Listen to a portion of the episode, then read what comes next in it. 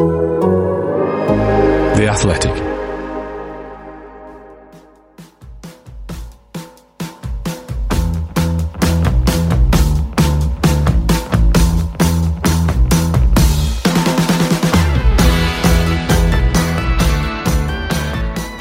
This is Talk of the Devils, the Athletic's podcast dedicated to Manchester United. We're going to reflect on the Everton win on Friday night. We're recording late on Sunday evening. We're trying to fit in podcasts into Manchester United's packed schedule at the moment as well. We've got the Charlton quarter final in the League Cup to look forward to. We've got Wout updates, which I'm sure you're all tuning in for, and other assorted Manchester United transfer issues to discuss. Um, let's introduce you to our merry men today. Then we've got Andy Mitten and Carl Anka with us. Evening, gentlemen. Evening. Um, Carl, you were there on Friday night. Standard on win. Yeah, it's it's getting there, isn't it? Uh, Antony scores in the first four four minutes, uh, and United had a opening period where you're going, hang on, this this could be uh, onto an in here. There could be three or four goals. Everton got a little bit of aggression there, uh, and then you're going, oh no, you know, you remember the fear of the old United. But second half, Marcus Rashford did Marcus Rashford things, and this is what United do now. They're, they're able to to grit and grind and score more than one goal and, and get a win in a way that's quite pleasing. They look like a vaguely competent football team, uh, and considering how bad last year was, I'm going to enjoy saying that when it happens. Yeah. Are we bored yet, Andy? No, I think it was it was notable. I think Marcus was man of the match, as Carl alluded to. I think we should mention David De Gea's mistake, which led to Manchester United's run of consecutive clean sheets I- I've seen to an that, end. I like- can see you shaking your head. It's, I've seen it a hundred it was- times, and I, s- I think, and I still can't work out what exactly happened or what was trying to happen. Yeah. I don't know. It was a real five-a-side mistake, so I, I'm gonna assume he's hoping to colla- like drop down to his knees when the ball comes through, and sort of do a long barrier technique. He, he didn't collapse, did he? Yeah, so he very often De Gea does that. If you're you know you're in a cricket, he sort of drops and puts his knee to cover the gap so he can't get nutmegged, and that's what I was half expecting him to do, and he just didn't do it, as if he forgot. Utterly bizarre. And, and then again for the for the second goal. That Cavalier scored, scored, uh, and was chalked off for offside. His hand was on the post again, uh, and I was again like, "Haven't you learned your lesson here?" Yeah, really, really bizarre uh, 90 minutes of De Gea. Again, made a couple of good saves, but uh, again had two or three of those moments where you go, right, this is this is a nice problem that Ten Hag needs to sort out before it becomes a nasty one. United are winning. The, the win rate under Ten Hag, 73% now. We've not come close to that in the post Ferguson years. I was really worried about a replay because that's the last thing Manchester United needed. I thought the team looked really confident at the start, and we're not getting a, game where they all click in and play brilliantly, but you're still getting seven out of ten. And Ferg used to say eight out of eleven will do you, and we're seeing that with Manchester United. They're winning all the time. Seven straight wins. It's a really, really good uh, record. Another full house at Old Trafford. Nine and a half thousand Everton fans. Of course, it was a home draw because they always are at the moment. But no, we've we've complained that the team have not been scoring enough goals. Another three goals have gone in there. And while Carl said um, Antony might need a you know a bit of a talking to, he's not hitting the heights. He did score with with with his right foot, which isn't his natural foot. And I think Ten Hag's just looking at all of the players, and he's always got two or three who are of concern to Manchester United fans. And Antony would be one of them at the moment. There are a couple of others, but I'm trusting in his methods. The end result is that Manchester United are winning every game they play at the moment. If we can say that in a week's time, I'll be absolutely buzzing. Yeah, de- oh, definitely, considering what's coming up in, two weeks' time as well. Um, especially now there's another game with Crystal Palace uh, being arranged uh, away at Selhurst Park between the Derby and Arsenal in the Premier League. I'm going to come back to Marcus Rashford in a moment, I think, 'cause there's a couple of points on him. But we were talking about Antony there, Carl. You've written about the quotes. A friend of mine, Fred Caldeira, did the, the interview with him after the game against Everton.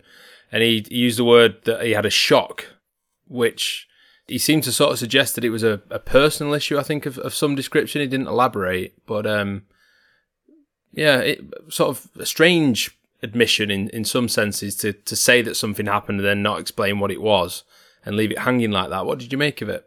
I think it's important to remember how young Antony is, not just in terms of physical age, but also, you know, he's not made 15 appearances for Manchester United. He, he's just got here. He's living in Paul Pogba's old house. Is that right? He, yeah, he's living in Paul Pogba's old house in in, in the outskirts of Manchester. Is he redecorated? I think I think that he's there was like a video of it and he showed around the um, pool table and it's got PP on it still. Oh, so it's that sort of thing, right? Obviously, we're always going to talk about the amount of money spent on Antony. It was 100 million euros. He stopped, you know, basically went on strike at Ajax to help force a remove. Um, the idea was uh, Ten Hag wanted him now because Ten Hag because Antony was supposed to be the player who understood Ten Hag's way of playing better than anyone. So the idea was he'd hit the ground running, and he's not. He's he's had some teething problems.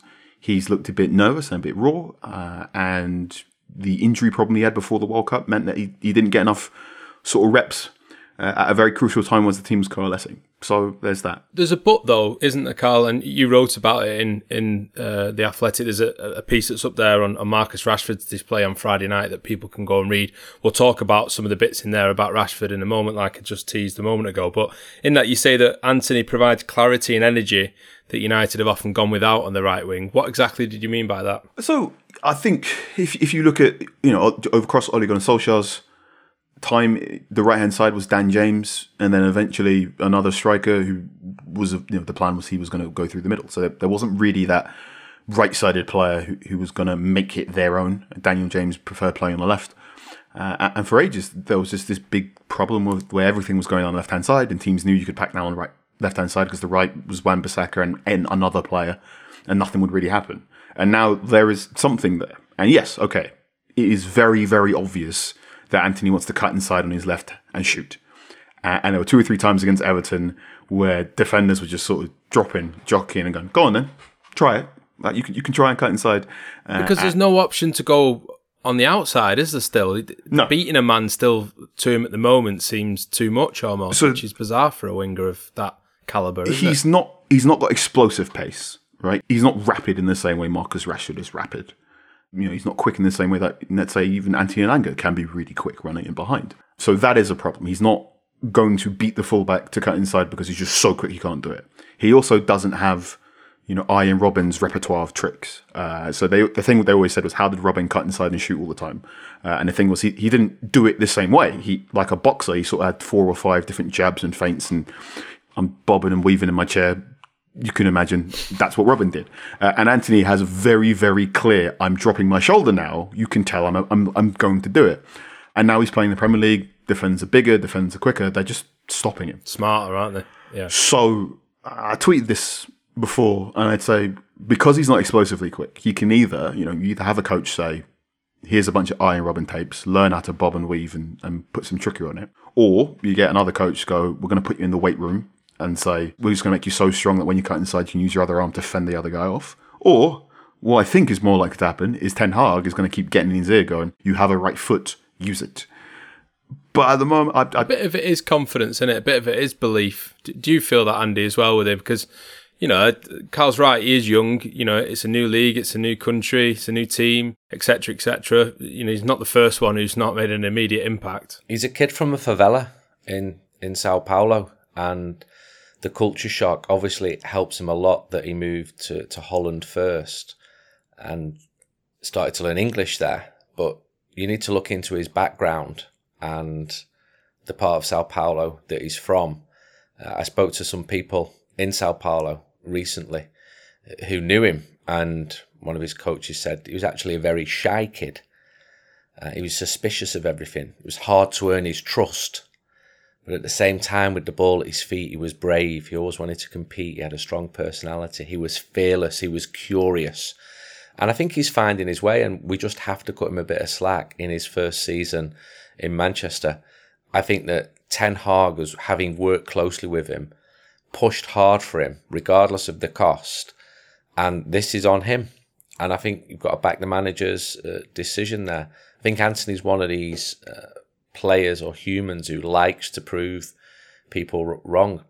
And his development was not straightforward. Uh, he wasn't always playing in the position that he now plays in. He didn't have a prestigious goal scoring record as a youngster. It was put to me that he wasn't a natural goal scorer.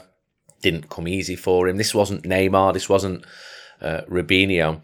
He only really started to be noticed in the under 20s team at Sao Paulo when he was in the under 15s team, he was just another player. He took longer to flourish. He took time to settle and flourish. So if this is happening again, then it might be worth waiting for him to flourish. We've seen moments both of extreme skill and also frustration. Of course, probably the most famous one uh, was the Sheriff game at Old Trafford, and we discussed that on the podcast. But I'm inclined to cut him a bit of slack. He's a young lad, and hopefully he he will come good. He's an interesting player in that he's very clearly got something up top. He's very clearly good in the classroom, from what I'm seeing. What Ten Hag says, do this, you know, when the ball comes here, stand here and do these things. I think he gets that. But there are times where he's receiving the ball in open space and he does something, and I go, hang on, why did you do that? Uh, and there were maybe two or three passes into open space. You know, the, you know the the Martial Rashford, they do a couple of passes, the ball goes out wide, and everyone starts flooding forward. Uh, and Antony slowed it down because you knew immediately he wanted to cut inside on his left, and you're just going, if you just went on the outside, this would be money. Uh, and I think that will be the next big thing. I had a talk with Ten Hag after the game about Rashford's working with his left foot. Uh, and about how you sort of develop that. And he made it clear that he wants his players to learn these stuff, but also admits sometimes you just don't have the time. Yeah, so much of it these days is just recovery and preparation for the next game, just fit, just physical stuff, isn't it? You know, there's so little time between matches. Let's talk about Marcus Rashford then. I've teased it a couple of times. One of my favourite quotes of the season so far, and it didn't come from someone connected with Manchester United, it came from the manager of Everton, Frank Lampard. Nobody can stop Rashford when he's like he was tonight. That's great, Andy, when you're getting up opposing managers saying that about one of your players, isn't it? He just goes from strength to strength to strength. It's brilliant to see. And and he's right. He is wonderful to watch when he's fit, when he's in full flow, doing which fans love, which is watching him run at players, beat players. The directness. Yeah, he was on yeah. it right from the start. You combine that with his control.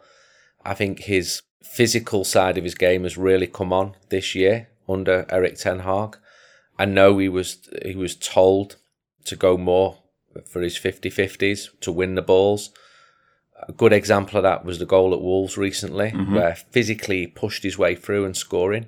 He's becoming prolific. He scored yet again. What's it, six or seven games now? Because five goals in five games. First time he's done that in his career. And he wasn't pro- he wasn't prolific before that. He was he was playing all right. He was having a decent season, but he's scoring all the time now. Would he be Manchester United's player of the year so far?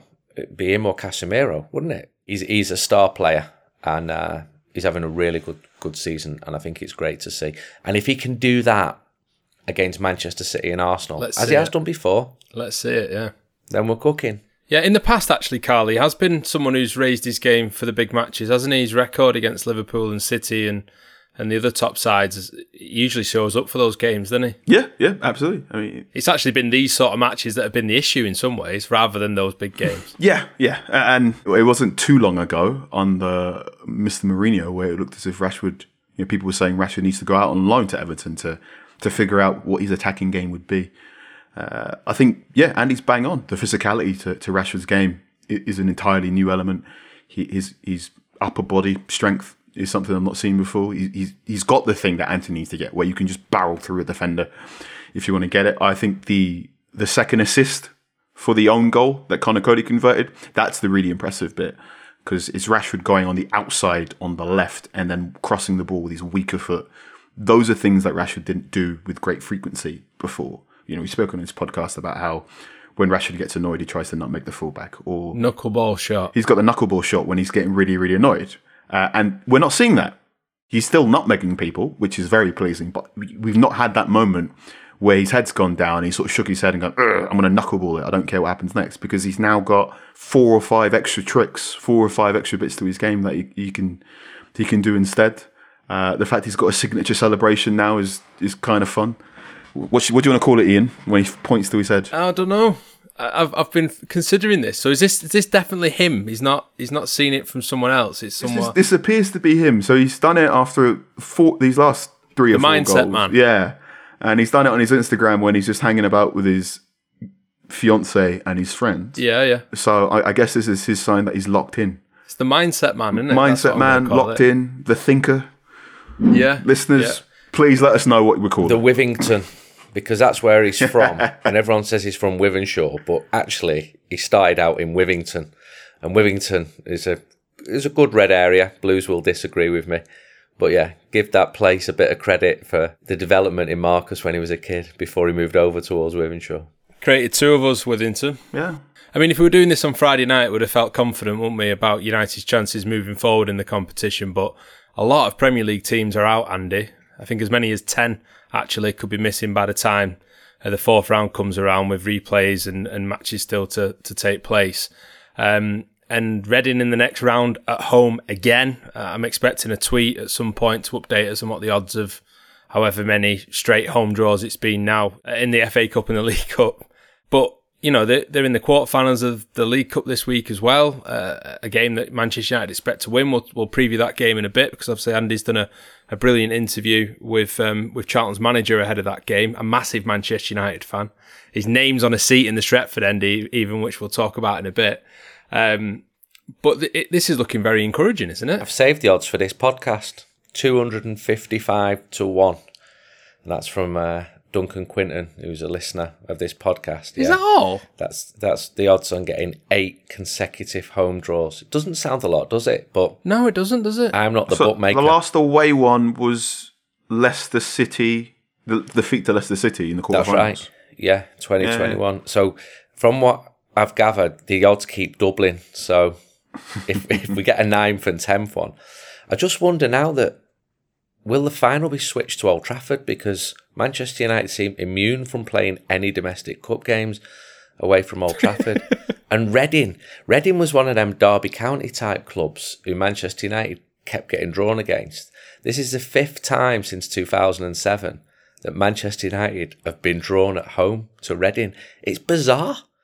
And you're quite right to talk about the big Premier League clubs who've gone out. The draw's been really good for Manchester United. And I don't think every season ticket holder who is in the automatic cup scheme is as infused by all his home draws because your money gets taken out straight away, whether you like it or not. direct There's a lot of direct debits there. And it's it's becoming I'm not going to say ridiculous, but it's just mad how many home games there are at the moment.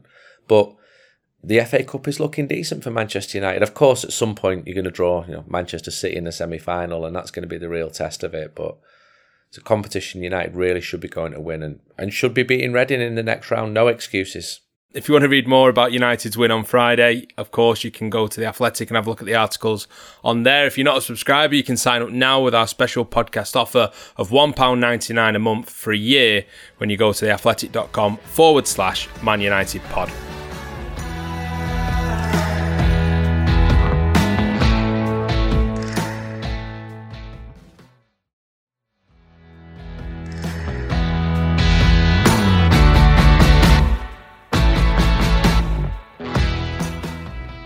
Don't listen to the sensationalists. The Athletic, especially Talk of the Devils, is the best place to get trustworthy, unvarnished information during the silly season. Here is Laurie Whitwell, who only a few days ago told us that January was going to be a quiet month for Manchester United.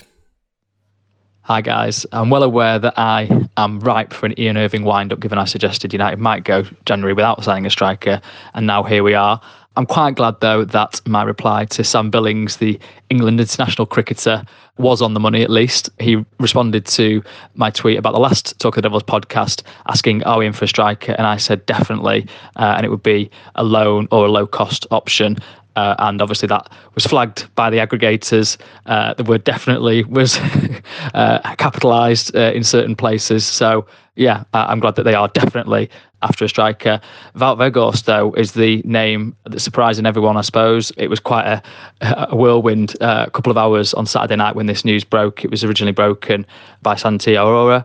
I had actually got a tip about Weghorst the night before from somebody over in Holland, and I kind of wasn't really sure whether it was legitimate or not. Asked around, but wasn't able to get anything substantial until it broke elsewhere. And Andy Jones and Adam Landhar were brilliant at supporting it from different aspects as well, um, in terms of Besiktas and Burnley. On reflection, it makes a lot of sense from Erik Ten Hag's perspective and the fact that he's gettable and the fact that he very much fits this loan option because actually sort of further to my information at that point in the week, it came to me that United would only do loans. And it wasn't even a low cost deal that they, they wanted to do.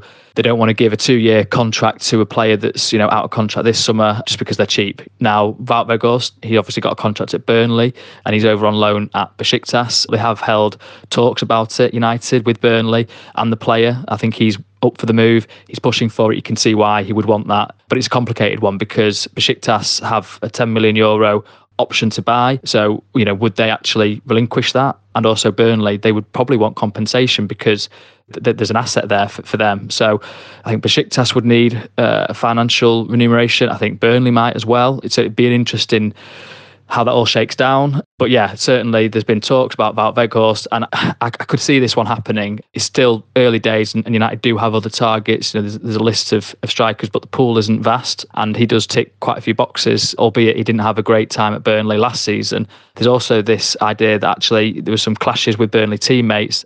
Confidence, he certainly has that, bordering on arrogance. Uh, I mean, that was certainly what some uh, teammates, I think, felt, and it didn't really work out for him there. But I think United will look at that and think, actually, he's some somebody that would not be overawed by Old Trafford. It's been a big pillar of what Erik Ten Hag's tried to instill with all his signings, that kind of aspect of character.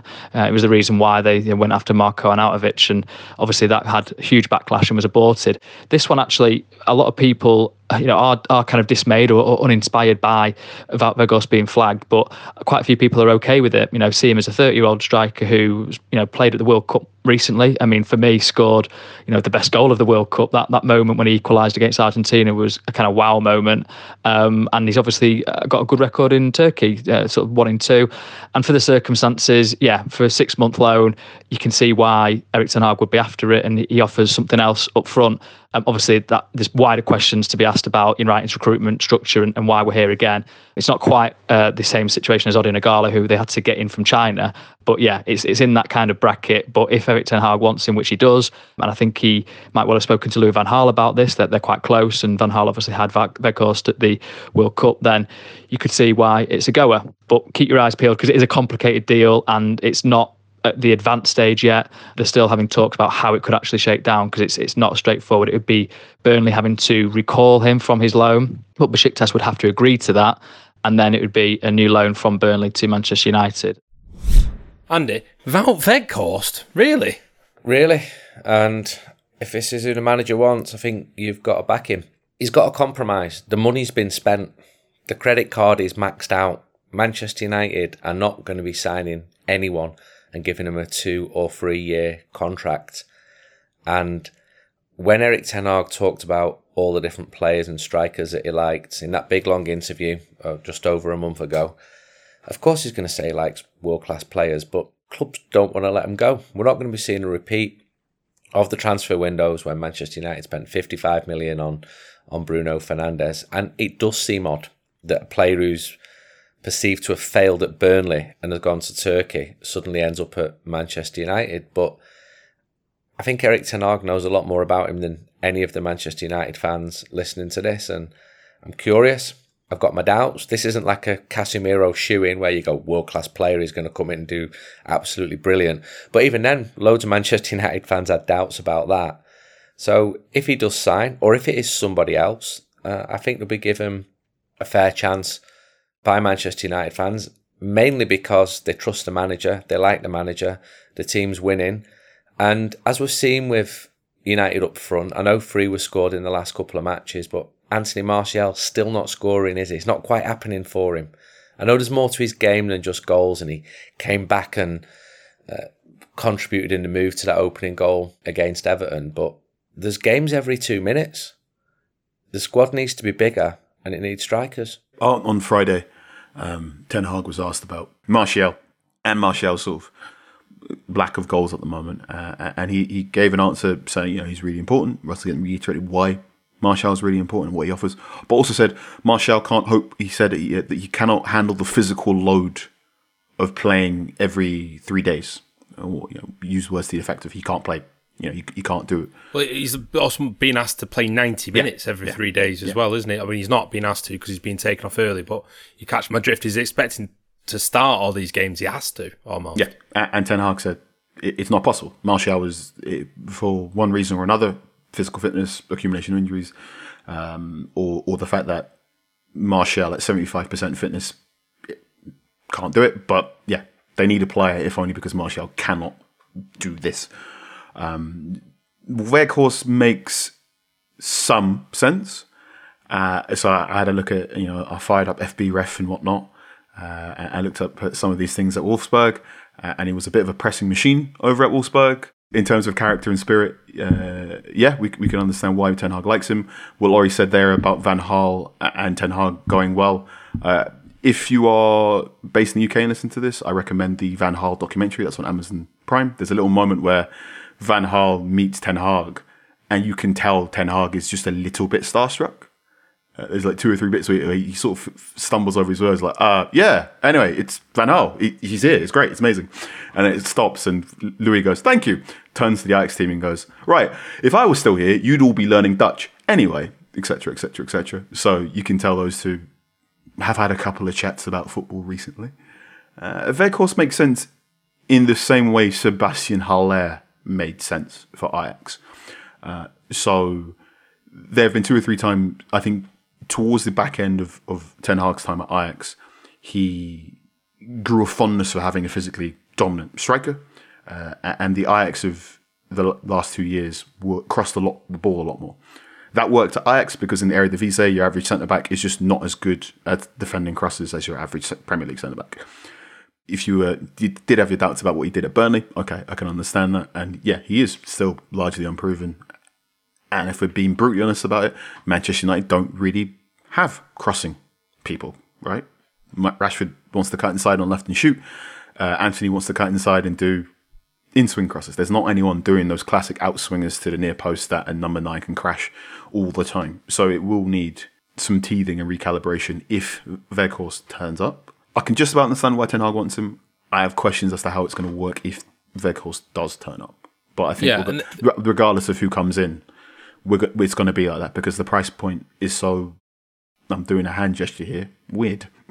Yeah, uh, but it's complicated to do this deal as well, isn't it? Because you're effectively going to probably end up paying Besiktas as well as Burnley to get mm-hmm. this player on loan because obviously Besiktas will have him for the season and there's a few hurdles to jump before he arrives. I sort of asked that question in jest before a little bit because his record actually when he arrived at Burnley back in January from the Bundesliga was very, very impressive. Uh, over only Robert Lewandowski over that period had scored more goals than than Wout Weghorst in the German top division. Um, like Carl mentioned as well, his pressing has been a, a real feature of his game prior to the time that he spent at Burnley. So again, that, that feels like it'll be useful to Ten Hag if he was able to get Wout Weghorst through the door. However surprising a name that was just to crop up.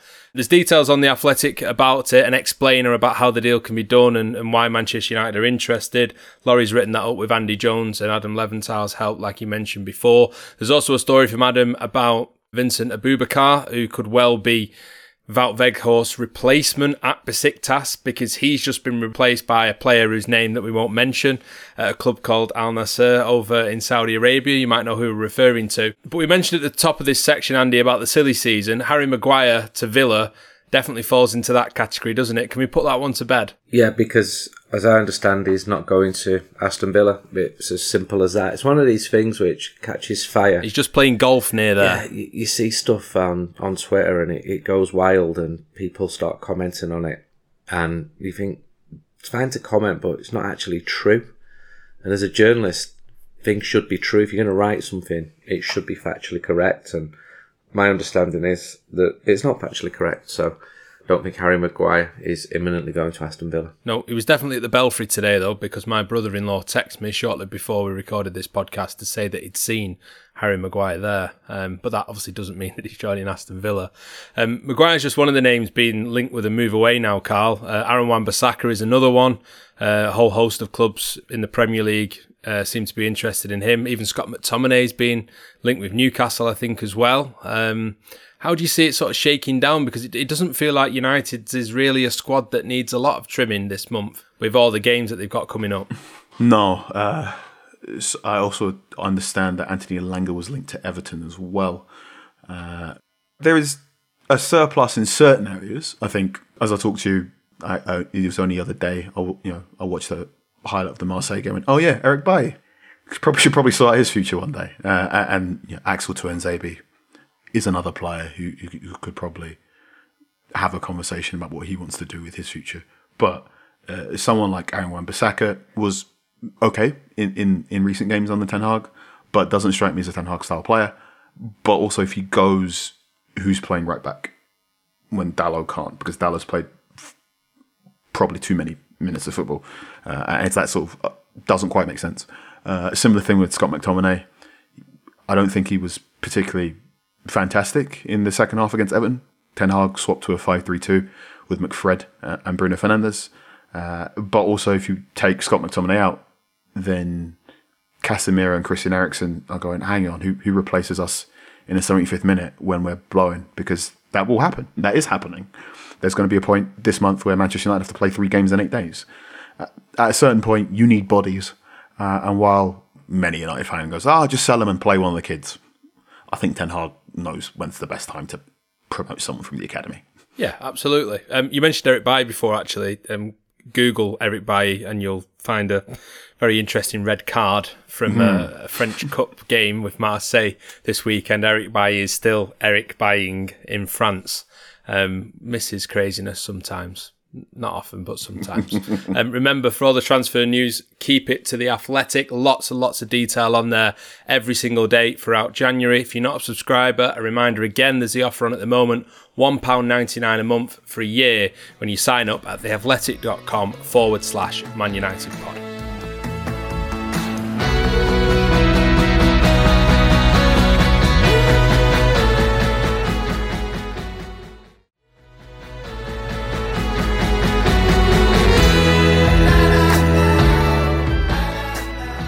Right, we've just got one last thing on the agenda, and that's the small matter of a domestic cup quarter final for Manchester United to look forward to on Tuesday. Um, and it's a really interesting matchup against a Charlton Athletic side who is managed by one of Andy Mitten's friends. Um, who is a lifelong Manchester United fan, who I said before has got his name on a seat in the Stretford end, whose dad will be confused about who he's supporting on Tuesday, I imagine, as well, because he's a, a, season ticket holder at Old Trafford as well. Uh, Dean Holden, Andy, he's got a, a very, very uh, well, it's it's a heartbreaking story. Um, in fairness, that what he's been through as, as a father, but also a, a sort of colourful football story and career and managerial career so far as well. Read it. If you subscribe, read the story. I put everything into it, but not as much as Dean put into it. I've been writing for a long time, and the only time I've ever shed a tear while interviewing someone was when Dean was telling me about his 17 month old daughter dying on a, a, family holiday to the Canaries. just like, I, I, I, what do you say to that? And he's such a great lad. He's he's uh, a United fan. Had a season ticket since he's been a kid. Got offered terms at United but chose to go to Bolton Wanderers because he thought he'd have more chance getting in the first team, which he did do under Sam Allardyce. Played around, lots of different clubs. The fans love him wherever he went. So you can see the reaction to that piece.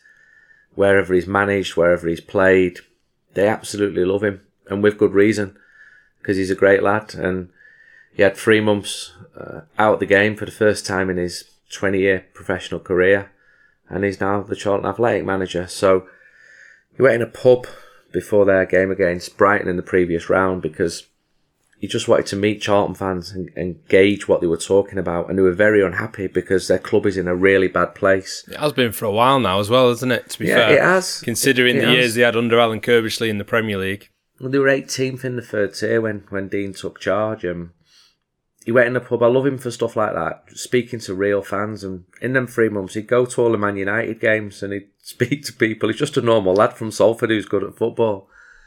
And he said, uh, love it if we drew Manchester United in the next round. The next day, Charlton Athletic draw Manchester United. They've sold 9,400 tickets. They're a big club. He's not been back to Manchester since he moved down there. He obviously will be coming back the whole of Manchester, the whole of Salford wants to be his mate. Any chance you can get us a ticket, Dean? None of these people rang him when he was unemployed two months ago. he remembers the people who did ring him. People like Sam Allardyce, actually. Steve Cooper at Nottingham Forest. Thomas Frank at Brentford. They all invited him down, spend a few days there. and he's, he's he's got a really good humour, and I'm delighted because Charlton Athletic have started winning matches, so they've risen from 18th to 12th now. I hope they get spanked at Old Trafford. Actually, that's too strong. I, I hope they lose. Hi, Dean, if you're listening. He will be listening though, because he's a United fan. it pulls you up on articles in United We Stand and goes and chats to the sellers. And the first time I actually came across him, this was bizarre. This is 2004, and I knew a lad who went to play for Falkirk in Scotland. And my name came up in conversation, and Dean said, Do you know Andy? Really? And next time I went to watch my mate play, got to know Dean. I've followed him ever since, through thick and thin. And if you lose your daughter in the circumstances that Dean lost lost his daughter, it's absolutely tragic. Read the piece, and I think you'll read it and think you want this guy to do well in life because the world is a better place with humans like him in it. It really is. Yeah, definitely. And there's a lovely section of the piece where he's talking about watching the the draw when Charlton were drawn against Manchester United. Bearing in mind, like Andy's just said, he's only just taken over at Charlton at this point. Uh, watching it with his son, uh, and then they get Manchester United, and then he's having to ring his dad. Uh, this is the line. I FaceTime my dad, lump in my throat. He's a lifelong United fan. He'll sit there and watch his son lead out a team at Old Trafford that's going to be incredibly special for them, certainly. Um, let's talk about the United aspect of it. Of course, people can go read Andy's piece with Dean Holden on The Athletic now. But for United, Carl, what are you expecting? Is this going to be a change team? Because he doesn't rotate much, Ten Hag, does he? And I don't think he can take too many risks because uh, he, they want to maintain the momentum that they've built up in recent times. But he also needs to be aware of just how many games are coming up. It's going to be a, um, a team sheet to keep an eye on, I think, isn't it? Yeah, yeah. I think this is maybe a time where one of Casemiro and Eriksen could take a breather.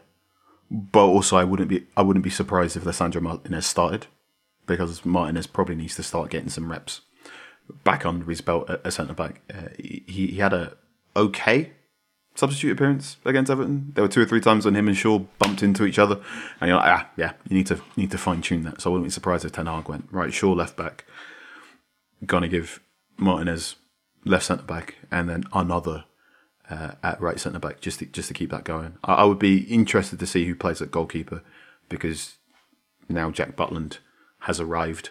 He's not played any matches this season at all in any competition, so he's definitely not cup tied. So yeah, he could throw him in, couldn't he? I, I I'm not sure if Butland was a sort of starting one in these things. The way Ten Hag talked before the Everton game, he, he really said having three experienced goalkeepers is important, not just for games but for training as well. Which is one of those things of you don't often hear football managers describe that. Just that extra. No.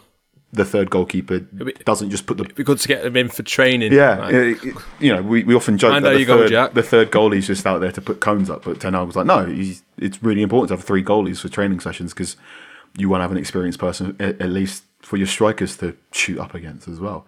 Which I suppose it's, it's that thing that Ten Hag does that I haven't heard too many previous Manchester United managers talk about. He he has that extra five percent, or, that extra attention to detail, or, or you know he finds time to make time in areas that you wouldn't expect a Manchester United manager to to to want to concern themselves with. I really didn't see Ten Hag go. All right, let me let me go have a look at the academy this early into his United tenure. Manchester Derby week as well, Andy. So it's vitally important that United get a result that sends them into that game full of confidence. Still, isn't it? You don't want any sort of complications on Tuesday night, do they? Really? No, it'd be out of order if if Dean, who calls himself a United fan and pays for a season ticket, knocks United out of the League Cup. I'd blank him if that happens.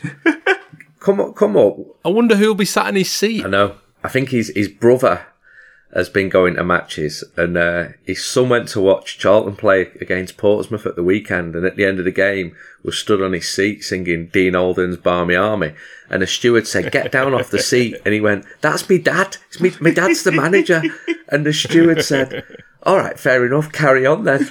and I love the little incidentals like that.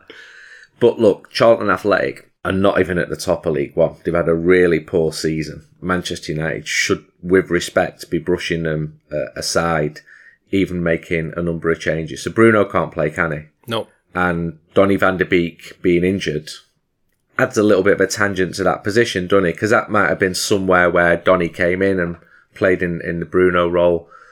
I still think Ten Hag will go quite strong. Still think there'll be a huge crowd there. Really surprised me this season, the demand for tickets, despite all of these home matches. And what else? You're still hearing uh, songs against the Glazers every single match. It doesn't always go reported. And what else? Fans complaining about the way that the tickets are going up. There's a lot of discontent around the Barcelona uh, home tickets, and I know fans will always be annoyed when they don't get tickets. I know the club have absolutely got their perspective as well, but there are all these side issues from having so many uh, home matches. But Manchester United should be beating Charlton Athletic. And I've got every confidence that Manchester United um, will do that. I hope Dean has a good night. I hope his family have a good night. Maybe like get one goal in a 5 1 defeat and then do one back to South London. we'll see what happens, but hopefully Manchester United will be heading into that Manchester derby full of confidence after making it through to the semi-finals of the League Cup. It's all going all right at the moment, isn't it? To be fair, we're, we're previewing these matches with a smile on my face, but um, that's it now for Talk of the Devils. Fingers crossed, Carl. Absolutely. Um, for the moment, we'll be back after that Charlton game, but we've just got to say thank you to Andy, thank you to Carl as well for being with us, and thank you for listening at home. We'll see you on the next one. Bye bye.